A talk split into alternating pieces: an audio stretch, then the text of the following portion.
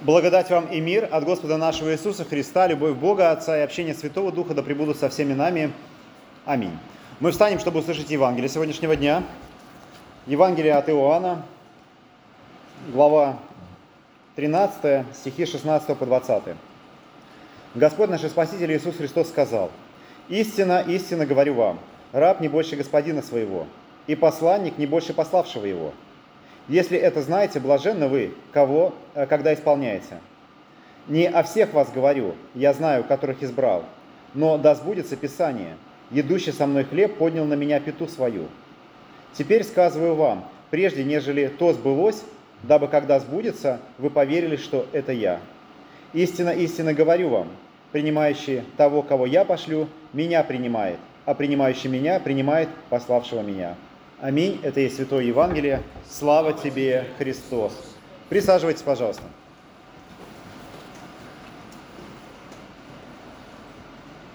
Я вспоминаю, вам говорили, что добро пожаловать в Анненкирке? Да, говорили? У нас на входе стоят специальные люди. Они э, говорят всем добро пожаловать. А потом э, вначале выходит человек, э, который помогает, э, объясняет, как пользоваться сборником, и тоже говорит добро пожаловать. А потом вышел Максим, и он тоже сказал «добро пожаловать». И вот сейчас я вышел и тоже хочу сказать вам «добро пожаловать» э, в церковь. Это действительно большое дело, потому что у меня для вас хорошая новость. Может даже несколько, но одна точно есть. И а, вот в чем она заключается. Возможно, вы знаете, что заповеди можно не только не нарушать, но и исполнять. Вы это знали? Если не знаете, вышел подкаст на, Арзамасе. Рекомендую послушать про заповеди в моем исполнении. А, я как раз об этом говорю, да, да. Но это не место рекламы, это как бы а, просто напоминание. Да, заповедь можно не нарушать, но можно и исполнять. Ну, например, есть заповедь, э, какая заповедь? Не укради, да. А, можно не красть, и как бы мы этим заповедь не нарушаем. Но можно участвовать в жизни других людей. А, ну, оказывать милость э, тем, у кого недостаточно денег, может быть, кормить бездомных и так далее. И тогда можно сказать, что мы эту заповедь уже исполняем. И э, можно как бы быть между, не нарушать, но не исполнять. Но есть одна заповедь, не, несколько на самом деле, есть несколько заповедей, которые невозможно, не, то есть э, невозможно как бы оставаться посередине. Ты либо ее исполняешь, либо ее нарушаешь. Так вот, в чем же хорошая новость заключается. Заповедь «Помни день субботний, чтобы светить его». Ты либо исполняешь, либо нарушаешь. Хорошая новость состоит в том, что вы уже исполнили ее. Вы большие молодцы, вы сегодня в церковь пришли а, можете себе внутренне поставить галочку, что все. Ведь если выйти на улицу, там полно людей, которые в церковь не пришли. Да, и э, можно, как, не надо возгор... можно немножко, как сказать, э, понаслаждаться, э, вот э, превознося себя над всеми остальными, но не будем уходить далеко в грех, просто порадуемся, что, по крайней мере, э, заповедь, э, заповедь мы исполнили. И знаете, что я подумал, размышляя об этой заповеди, что как раз эта заповедь, которая ну, не, не оставляет человеку выбора, то есть ты либо нарушаешь ее, либо исполняешь, но с другой стороны, это самая простая заповедь для исполнения. Все остальные сильно сложнее. Вот реально сильно сложнее. Вот эту прям вообще легко исполнить. А, заводите будильник, садитесь на метро, троллейбус, автобус, как вы сюда на машину, как, или пешком, может быть, идете, ну или не сюда, просто в церковь. И заповедь исполнена. Вот попробуйте любую другую так исполнить. Вот самая простая заповедь для исполнения это вот это. Помни день субботний. А, да, но она сегодня не единственная, о которой я хочу поразмышлять. Да. И есть заповедь самая сложная. Это самая простая и самая сложная. И сложная, конечно, это заповедь номер один, а, которая говорит, что «Я Господь Бог твой, да не будет у, меня, да не будет у тебя других богов пред лицом моим». И эта заповедь тоже не оставляет нам выбора.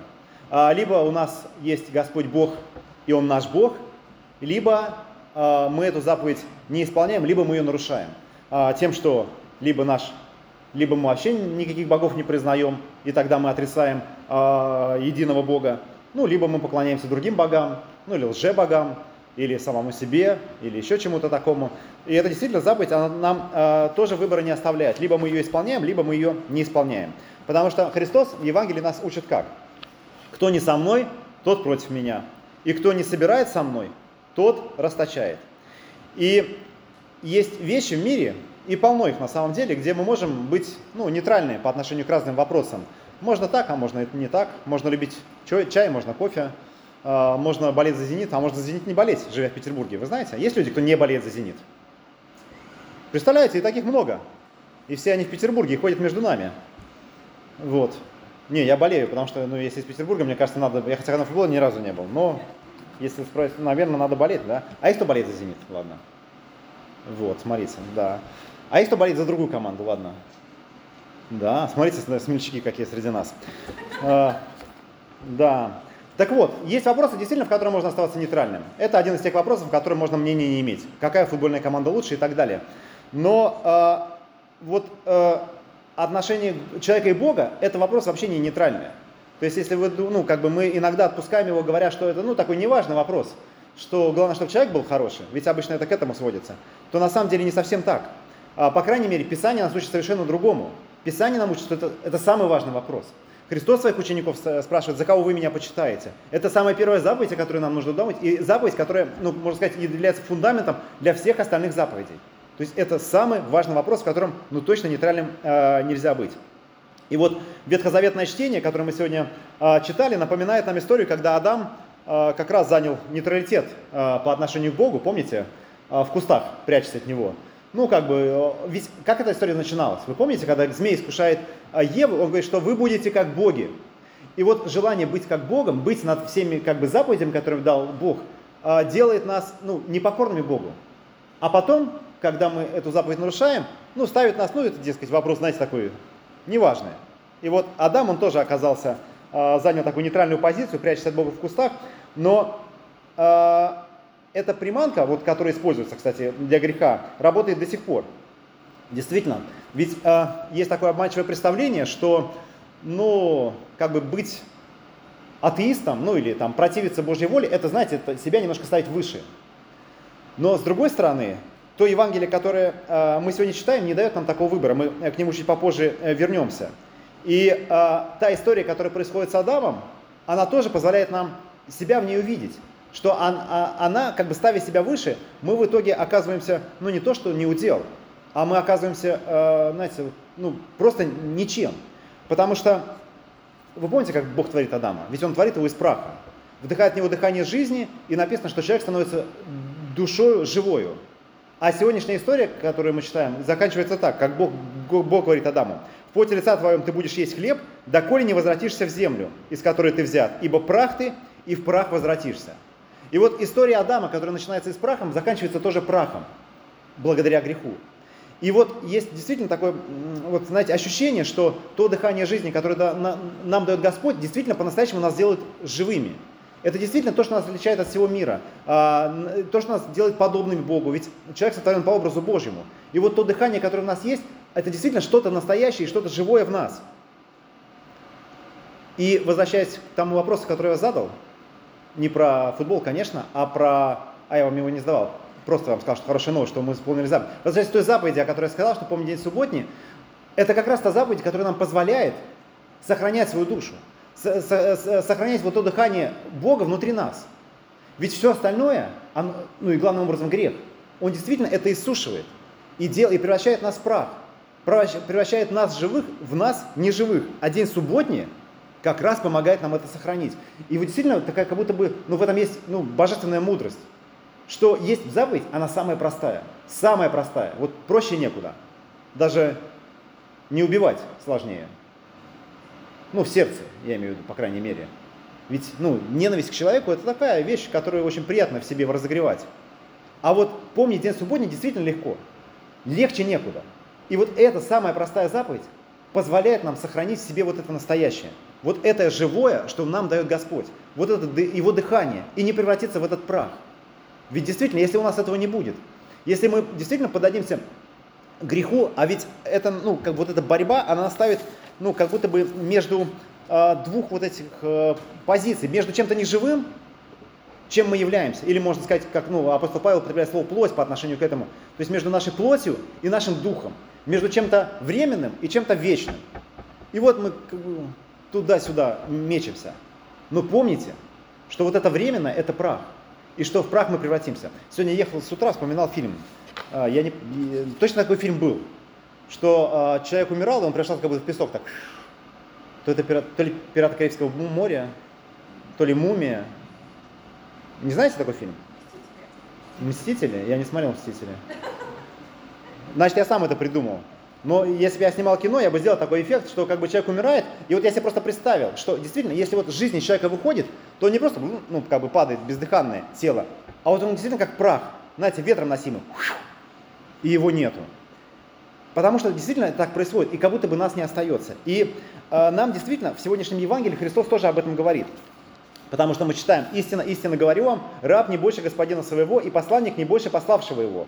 Если это знаете, блаженны вы, когда исполняете. Вот можно быть блаженными, видите, э, когда исполнять. Но что нам знать? Что действительно, хотим мы или нет, но мы являемся рабами. Либо одного, либо второго. Либо плоти, либо духа, либо праха, либо дыхание жизни, которое вдыхает нас Господь, либо Божьими рабами, либо рабами дьявола. Потому что, э, как бы, искушая, становясь, э, ну, поддаваясь искушению, мы ну, идем тем же путем, которым шел Адам мы тоже как бы э, э, ну, становимся, ну, как бы э, отдаемся в руки дьяволу. Ведь он, э, прежде всего, э, искушает нас. Кстати говоря, опять-таки, э, не для рекламы, а так просто упомяну, что подробнее о чтении из книги «Бытия» мы будем размышлять в среду. Богослужение в среду в 19 часов, и как раз проповедь будет по, по отрывку из книги «Бытия», поэтому приходите. Но сегодня я вот хотел подум- ну, вот по- об этом подумать что действительно мы как будто бы рабы. Вот есть слово, которое, ну, словосочетание, которое часто людям не нравится, рабы Божьи. Вот знаете, вот я типа не хочу быть рабом. Но а, в этом слове есть несколько вещей очень хороших. Во-первых, раб это тот, кто принадлежит кому-то.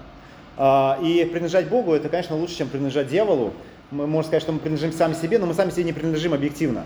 А, потому что так или иначе мы, как бы хотим или нет, мы какую-то из сторон занимаем. И, увы, а, вот как бы свое мнение у нас тоже, если вот так написать его на бумажку, знаете, мое мнение, две точки поставить и написать свое мнение. А потом загуглить это мнение в интернете, вы увидите, что оно не ваше что оно уже миллиард раз было высказано. И тогда вопрос, ваше ли оно? То есть, ну, и, и вот как бы что, что наше и что мое, это тоже очень такой сложный вопрос.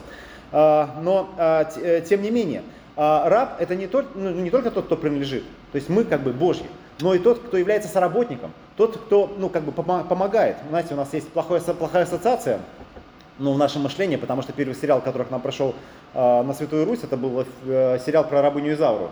И там были рабы, их плетками хлестали, сахарный тростник добывали, но на самом деле, э, ну, рабами быть, не, не, ну, как сказать, э, не все, ну, это не, не значит, что вами издевается. То есть, например, один из евангелистов был рабом, вы знаете об этом? Да, евангелист Лука. А в Писании описан э, э, момент, когда человек мог оставаться рабом по своему желанию.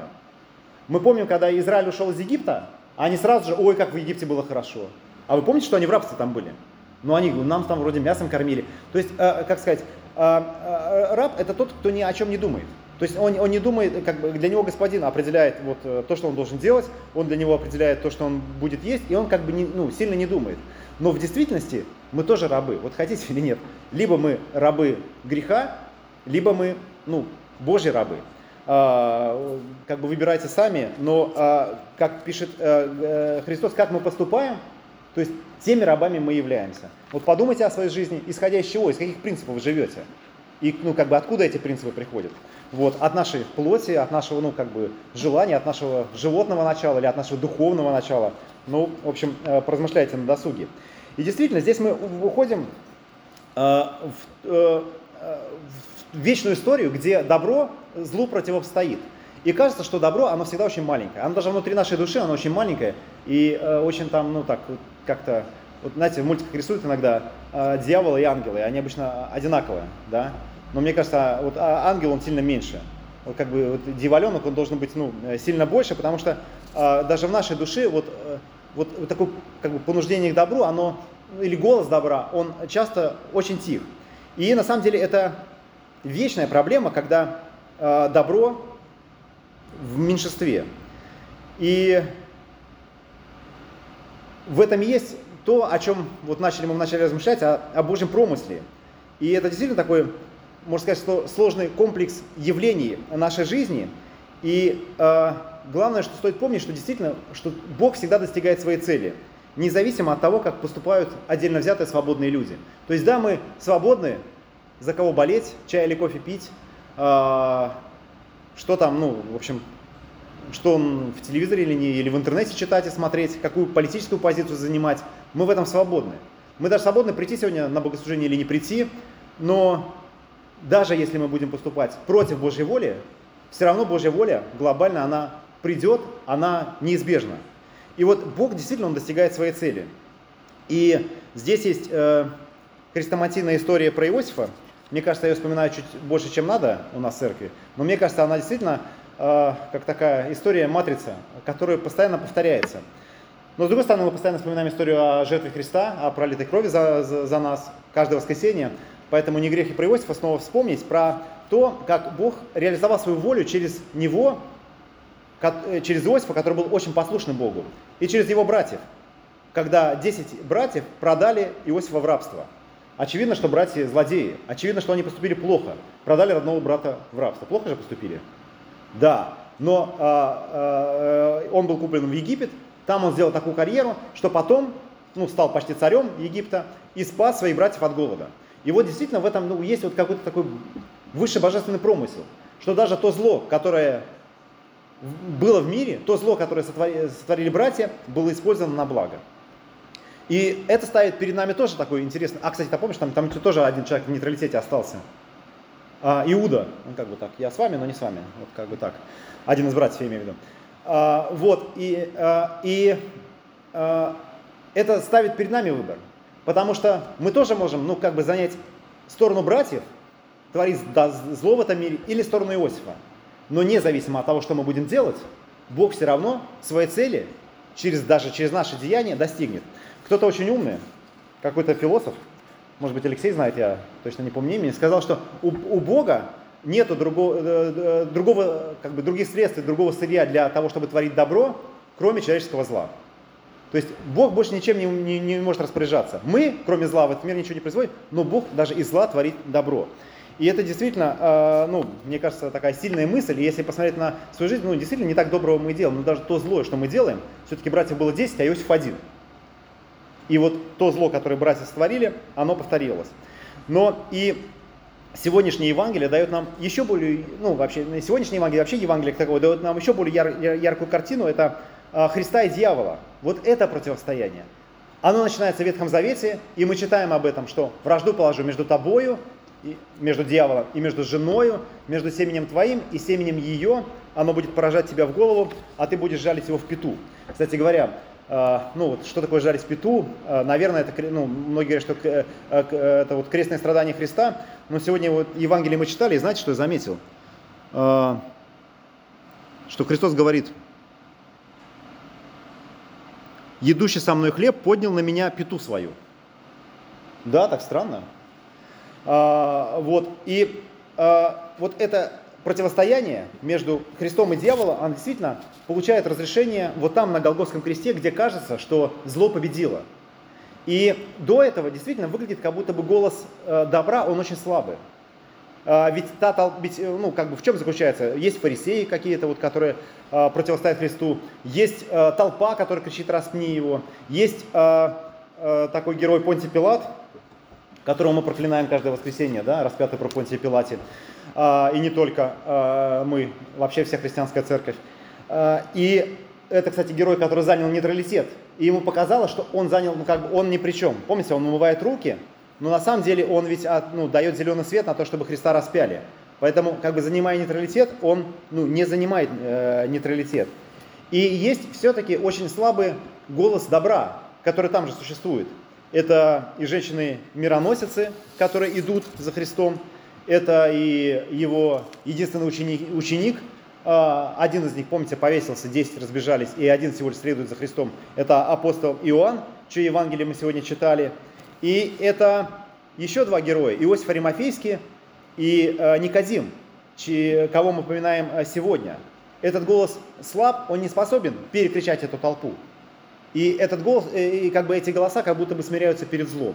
Но это зло, оно вдруг приводит к тому, что станет, ну, как бы, тем добром, который изменит мир. Ведь глобально это то событие, которое, ну, изменило течение истории. То событие, вокруг которого мы сегодня собираемся. И то событие, которое возвращает нас сюда. Помня день субботний, ведь мы что помним? Не просто как бы ногами доехать в церковь, но действительно размышля... встретиться с этим Божьим Словом, с, э, с таинством, услышать прощение грехов, э, которое нам провозглашается с алтаря, ведь это все связано с вот этим событием. Событием, которое про, про, прошло, э, произошло на кресте.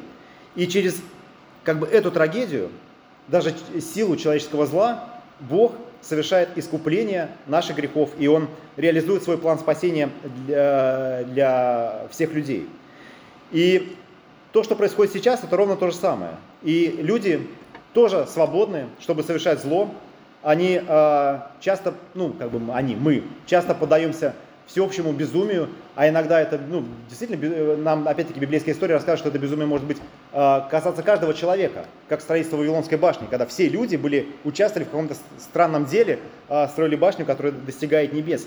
И смотря на это, мы тоже можем понимать, что как бы мы все можем вдруг незаметно для себя стать ну, исполнителями, ну, если уж не э, какого-то зла, но, по крайней мере, чего-то бессмысленного, ну, или того, что противостоит Божьей воле. Но, с другой стороны, Господь сам участвует в этой борьбе, и Он сам проходит этот путь. Вот э, можно сказать, что история Иосифа и его братьев – это история Христа и тех злодеев, которые распяли. И несмотря на это, несмотря на то, что действительно существует зло, существует добро, и мы между ним как бы сражаемся, э, ну, точнее, где-то крутимся то туда, то туда, э, ну, склоняемся то в одну сторону, то в другую, мы знаем, что существует благая Божья воля на спасение каждого человека. И приходя сюда, мы каждый раз о ней вспоминаем, потому что она явлена нам во Христе, на кресте, через пролитие Его крови, и через покаяние мы тоже вновь оживаем. И мы приходим сюда, исполняем самую простую заповедь для того, чтобы действительно сохранить себе жизнь. Потому что через Слово, через таинство Господь созидает нам, нас эту жизнь. Помолимся.